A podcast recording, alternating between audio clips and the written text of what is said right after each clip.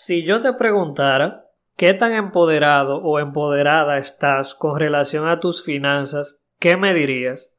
En este episodio vamos a tratar cómo el solo hecho de tener una actitud responsable hacia tu dinero te destaca sobre el 90% de las personas.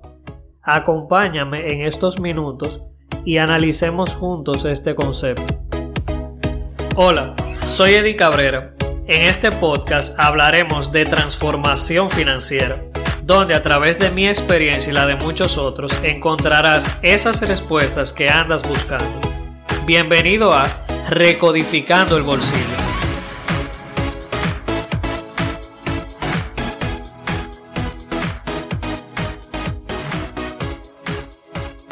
Resulta para mí muy curioso y podría decir hasta perturbador ver cómo la mayoría de personas no manejan sus finanzas de manera responsable. Es como si se entregaran por completo, dependiendo totalmente de otras personas o de circunstancias externas. No se empoderan para poder tener los resultados que quieren. El día de hoy contamos con la participación especial de mi amigo y hermano Marcos Ruiz, He tenido la oportunidad de trabajar con Marcos muy de cerca, brindándole servicio como uno de mis clientes, a los cuales he tenido el placer de apoyar en materia de finanzas. Y me parece muy particular la forma en cómo él responde y se hace responsable por sus resultados. Hola Marcos, ¿cómo estás? ¿Cómo te sientes hoy? Muy bien, Eddie, de verdad gracias por invitarme a esta oportunidad que, que me siento muy, muy agradecido y para mí es un honor participar en este proyecto contigo. Bien, eh, aquí me tomé, Marcos, la libertad o el atrevimiento de hacer una serie de preguntas, las cuales eh, estoy, estoy muy curioso de saber tus respuestas para que podamos entonces compartirlas hoy. Y la primera es, háblanos un poco de Marcos. Háblanos quién es Marcos, a qué te dedicas. Bueno, ya actualmente me dedico a trabajar con personas que no están alegres con sus resultados, a que puedan llegar a un próximo nivel, a que puedan hacer de su vida una vida productiva y de alto rendimiento. Realmente soy graduado de ingeniero, pero eh, me dedico a trabajar con gente, con compañías, con empresas familiares que buscan irse a un próximo nivel. Bien, excelente. Bien, Marcos, me pareció muy importante por tu background invitarte hoy porque me parece muy interesante cómo muchas personas no se hacen responsables de sus resultados financieros. Cuando entro en conversaciones con ellos no saben cuánto deben, no se han tomado el tiempo de ver cuánto le cobran de intereses cada deuda. Es como si entregaran por, por total la responsabilidad de sus resultados a un tercero, a otras personas. ¿Qué opinas sobre eso? Bueno, en aquel momento cuando tú y yo comenzamos a trabajar juntos, personalmente creo y estaba en, una, necesidad de, cerrar ciclo en mi vida. Y yo creo que parte de lo que sucede es que no todo el mundo entiende lo importante que es sanear sus finanzas, tenerla eh, en un punto controlable. Y por eso es que muchas veces creemos que los resultados que hemos obtenido, en este caso deudas, eh, préstamos, tarjetas en, al tope, estos resultados como te digo, muchas veces no son porque hemos querido. Le echamos la culpa a la situación, porque me echaron del trabajo, lo que sea, y no nos hacemos, no nos apropiamos realmente de todo eso. Y yo creo que lo que me apoyó a mí fue apropiarme de que todo lo que había pasado en mis finanzas y demás fue por causa mía, fue por cómo yo me manejé. Ok. ¿Y por qué tú crees que esa falta de apropiación, como tú le llamaste, ocurre? Tiene que ver muy de cerca con cómo tú estás mirando la vida. Eh, el tema de responsabilidad es bien amplio, pero para apropiarnos per se de nuestras situaciones tenemos que verlo con ojos de, un, de una persona que ya quiere salir de ahí, porque ese es el problema, cuando nosotros no, no queremos salir de ahí o no, o no estamos dispuestos a salir de ahí, a pagar un precio. Y para mí que pagar el precio, no todo el mundo está dispuesto a pagar, a pagar el precio de, reducir tu, presupuesto, a pagar el precio de, dejar salir, de dejar de salir acomete tu, tu cenita, de, dejar de comprar la cosa que tú comprabas todos los días. Y yo creo que tiene que ver con tu disposición a pagar el precio. Y por eso que mucha gente no está dispuesto a apropiarse de, de su situación y tomar medidas para cambiarlo. Mira qué interesante. Todo el mundo quiere salir de deudas. Las personas que están pasando por ese proceso. O para generalizarlo un poco más, todo el mundo quiere estar mejor a nivel financiero. Entonces, según lo que tú me comentas, ese quiero quizá no es suficiente. Es como te digo, muchas veces querer no es suficiente. Tú tienes que tener, es como un perro, algo que, te, que te, lleve a correr. Si tú no tienes eso que hace que, que, tú te muevas, es difícil. Yo recuerdo una frase, ahora que tú mencionas eso, bien interesante, que, que dice, los sueños te alan, mientras que los miedos te empujan. Entonces, si una, tú no tienes un sueño que te ale a moverte y menos tampoco tienes un miedo que te empuje a moverte hacia adelante. Es difícil que nosotros busquemos el salir de las situaciones donde estamos. Y la finanza es algo que todo, toda persona con ingreso hasta de mil pesos ya tiene que comenzar a manejar finanzas. Y más importante para nosotros los emprendedores, que comenzamos a manejar dinero de nuestras empresas, de otras cosas que hacemos, no entra dinero de allá, de acá. Es cuando más más, más importancia cobra el manejar la, finanza y tener entonces ese perro que nos empuje o ese sueño que nos ale a perseguir hacer ese ciclo de lo que es la finanza, en este caso. Eso que tú mencionas es bien interesante porque incluso fue un paradigma que personalmente yo tuve que trabajar. El hecho que muchas veces pensamos que aprender sobre finanzas o aplicar principios financieros está separado, vamos a llamarlo así, para cierto tipo de personas que entendemos que ya tienen dinero.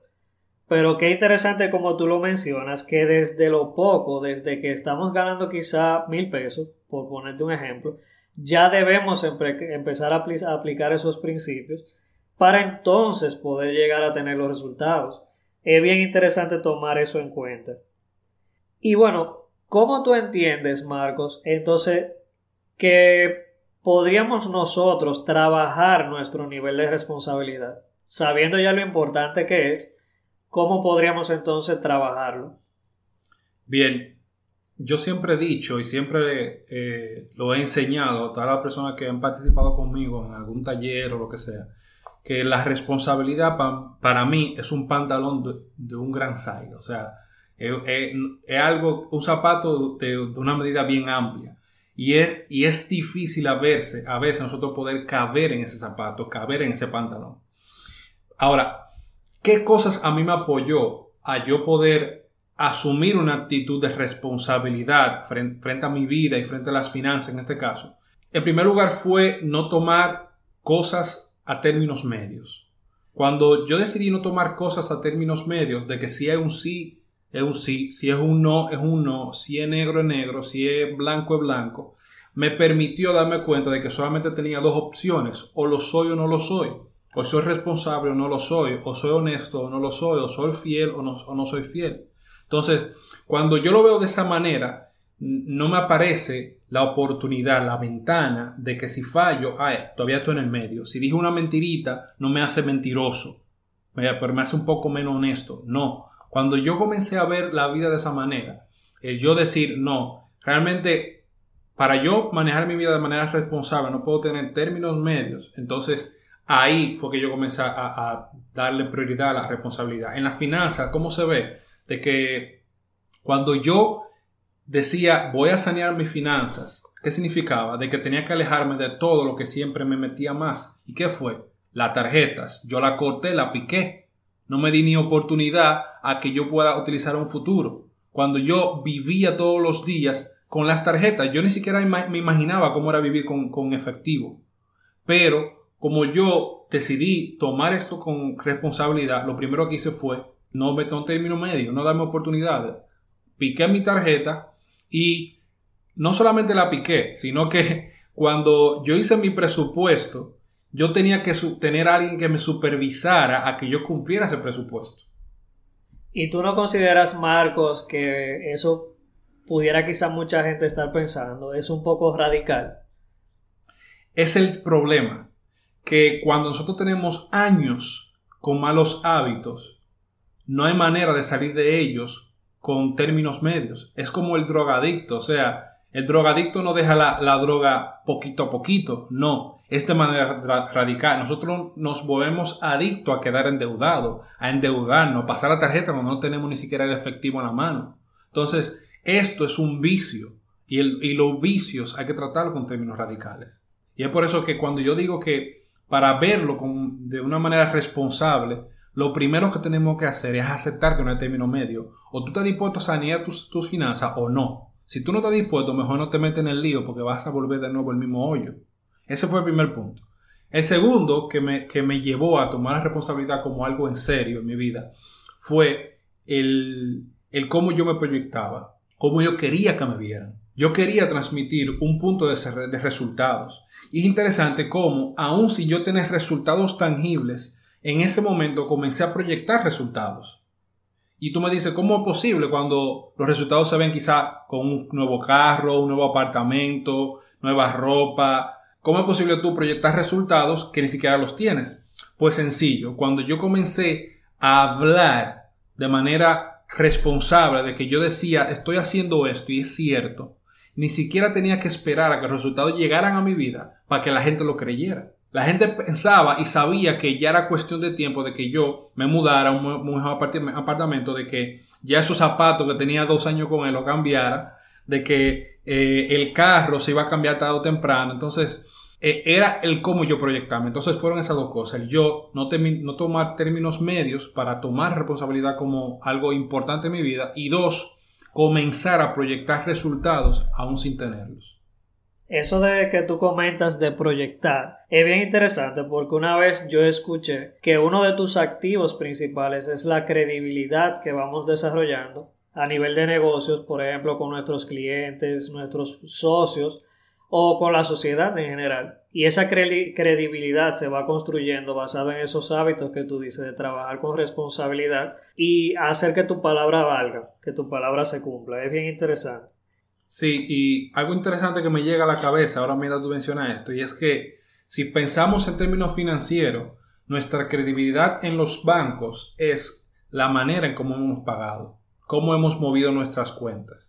Ahora, nuestra credibilidad cuando no tenemos dinero cuando no tenemos efectivo, con la gente no se mide en manera de pagos, pero se mide en cómo tú te has proyectado en acciones. Entonces, fíjate que la credibilidad en el banco es un buen accionar, pagar bien, ir, eh, manejar la cuenta adecuadamente, coger y pagar. Y en la credibilidad con las personas, en este caso, como el segundo punto que mencionaba, que es de proyectar buenos resultados, la credibilidad con la gente es exactamente igual. ¿Cómo yo puedo lograr que la gente vea que yo estoy tomando de manera responsable la finanza? Que cuando ellos me inviten a salir yo le diga que no. Que cuando yo salga a comer esté dispuesto a no cenar o irme temprano porque yo he dicho claramente a mis amigos de que estoy en una temporada donde no puedo gastar dinero afuera. De que cuando ellos me vean de nuevo, no me vean con un zapato nuevo porque lo compré con, con la tarjeta. Entonces, para mí, esas son acciones que marcan tu credibilidad delante de la gente y comienzan a proyectar resultados sin ni siquiera haberlo tenido aún. Bien. Y hablando de ese tema de responsabilidad y ya habiendo tocado la parte de cómo trabajarla, ¿qué tan crítico para ti sería para una persona no desarrollar responsabilidad? Pues es, facilísimo. No sé si lo que nos están escuchando, o no sé si tú lo has vivido también en un momento, de que, de que comenzamos a trabajar la finanza, pero terminamos de nuevo cogiendo un préstamo para saldar toda la deuda y durar dos años más pagando y al final de los dos años volver de nuevo a hacer un lío para pagar la deuda que tenemos. Y volvíamos como en ese ciclo de correr en, la, en, esa rueda atrás de, de, de, de, saldar, saldar deuda, pero terminamos de nuevo conciliando las deudas y nos sentíamos bien conciliándolas. Pero sabíamos muy claramente en nuestro corazón de que estábamos metiéndonos en otro lío de 3 y 4 años más. Por tanto, cuando no tomamos de manera responsable el saldar nuestras deudas, vamos a de nuevo a caer en el mismo lío, porque es que la vida nos lo enseña de nuevo, la, la vida te va a repetir de nuevo la misma materia si tú no la pasaste. Entonces, tomar la finanza con poca responsabilidad o sin responsabilidad simplemente te va a mantener ahí, corriendo, corriendo, corriendo, corriendo, y tú arrancándote los cabellos de la, de la cabeza y preguntándote por qué pasa esto y, y, como quiera aún sin descubrir cuál es la fórmula mágica para tú salir por fin de deuda. Y es que nunca lo tomaste como tenía que tomarlo. Entonces, para mí, esa es la razón principal de por qué o qué sería no tomar las, las finanzas con responsabilidad. El tú terminar de nuevo en el mismo hoyo. Definitivamente. Es interesante eso que tú mencionas, porque muchas veces, y a mí personalmente me ha pasado, podemos percibir quizá la persona, la responsabilidad como una carga. O sea, pensamos tal vez que ser responsable va a ser quizá complicado, desgastante. Y según lo que tú estás mencionando, puedo ver que es todo lo contrario. Como tú dices, las consecuencias de no ser responsable es vivir constantemente con una carga sobre ti. Y ser responsable quizá es la manera de liberarnos de eso y sentirnos con más paz, más livianos. Sí, es parecido a cuando nosotros vamos al gimnasio. El primer día, la primera semana, es, cuando te va a doler. Pero después se vuelve más fácil, más fácil, más fácil. El problema es que vamos una semana al gimnasio, paramos un mes y volvemos de nuevo. Y sentimos el mismo dolor de la primera, la primera semana. ¿Pero es por qué? Porque no fuimos constantes, no, no mantuvimos el ritmo que comenzamos en un principio. Y la finanza es igual tú arrancas de un inicio y te mantienes constante, más te va a doler los primeros días, pero después se vuelve más fácil. Ahora el problema es cuando paramos. Cuando paramos y damos un chance a que de nuevo volvamos a nuestros hábitos negativos o malos hábitos que teníamos antes, cuando queremos arrancar de nuevo, estamos en la misma inercia y sentimos el mismo dolor, sentimos la misma pesadez, sentimos la misma carga. Y ese es el detalle, que cuando tú decides tomarlo 90 días, tres meses, seis meses, un año dedicado a sanear tus finanzas que eh, han sido corrompidas por casi cinco años, entonces te vas a dar cuenta de que en ese año todo ha cambiado. El problema es cuando queremos hacerlo por dos semanas, tres semanas, paramos, volvemos de nuevo y no somos constantes. Y yo creo que eh, por eso se hace más fácil, porque es como, es como tomar una vacación de la tarjeta de, tarjeta de, crédito por, por un año, por dos años tomando vacaciones de, los restaurantes, tomando vacaciones de, de, de los cines. Entonces, es verlo de esa manera. Y cuando tú lo tomas de esa manera, entonces yo creo que ahí sí cobra valor y, y no se siente la carga que a veces pensamos de que, ay, tengo que dejar de hacer todo lo que hacía para poder saldar mis deudas. Y ya para ir terminando, Marcos, ¿tienes quizá alguna recomendación adicional, algún mensaje que quieras dejarle a la, persona que nos está escuchando. Sí, y es el que siempre doy. Yo creo fielmente de que la única manera de nosotros salir de donde estamos es educándonos. Con la educación nosotros vamos a descubrir un mundo totalmente diferente. Y como yo siempre menciono, cuando las oportunidades llegan, ya es muy tarde para prepararse. Así que más vale que tengamos todo listo, todo preparado y como yo digo en mi podcast, la hacha afilada para cuando lleguen poder recibirla. Porque cuando llega una oportunidad grande en tu vida, vamos a hablar en finanzas, cuando llega una oportunidad grande en tu vida, una persona que quiere invertir en tu negocio como emprendedores, que, que, estamos buscando socios quizás, que nos puedan apoyar a tener una inversión primaria para arrancar nuestro proyecto, cuando llegue y él disponga ese dinero a tus manos, si tú no tienes un buen manejo de las finanzas, por, por nuestra culpa, va a pasar que el negocio no echó para adelante. ¿Por qué? Porque no supimos manejar ese dinero. No quizás porque no tengamos una buena idea, no porque quizás que no tengamos un buen negocio montado, sino porque no supimos manejar el dinero. Entonces, yo creo que educarnos constantemente, sin parar, sin parar, sin parar, es el pilar en todo nuestro camino. Tú puedes ser arquitecto, maestro, albañil, mecánico, emprendedor, lo que sea, y vas a tener que educarte vas a tener que educarte. Por tanto, tómalo en serio. Busca mentores, busca eh, material como este, busca libros. Nunca pares de educarte, porque cuando te detienes de educar es cuando comenzamos a atrasarnos. Así que esa es mi recomendación para todos los que nos oyen hoy.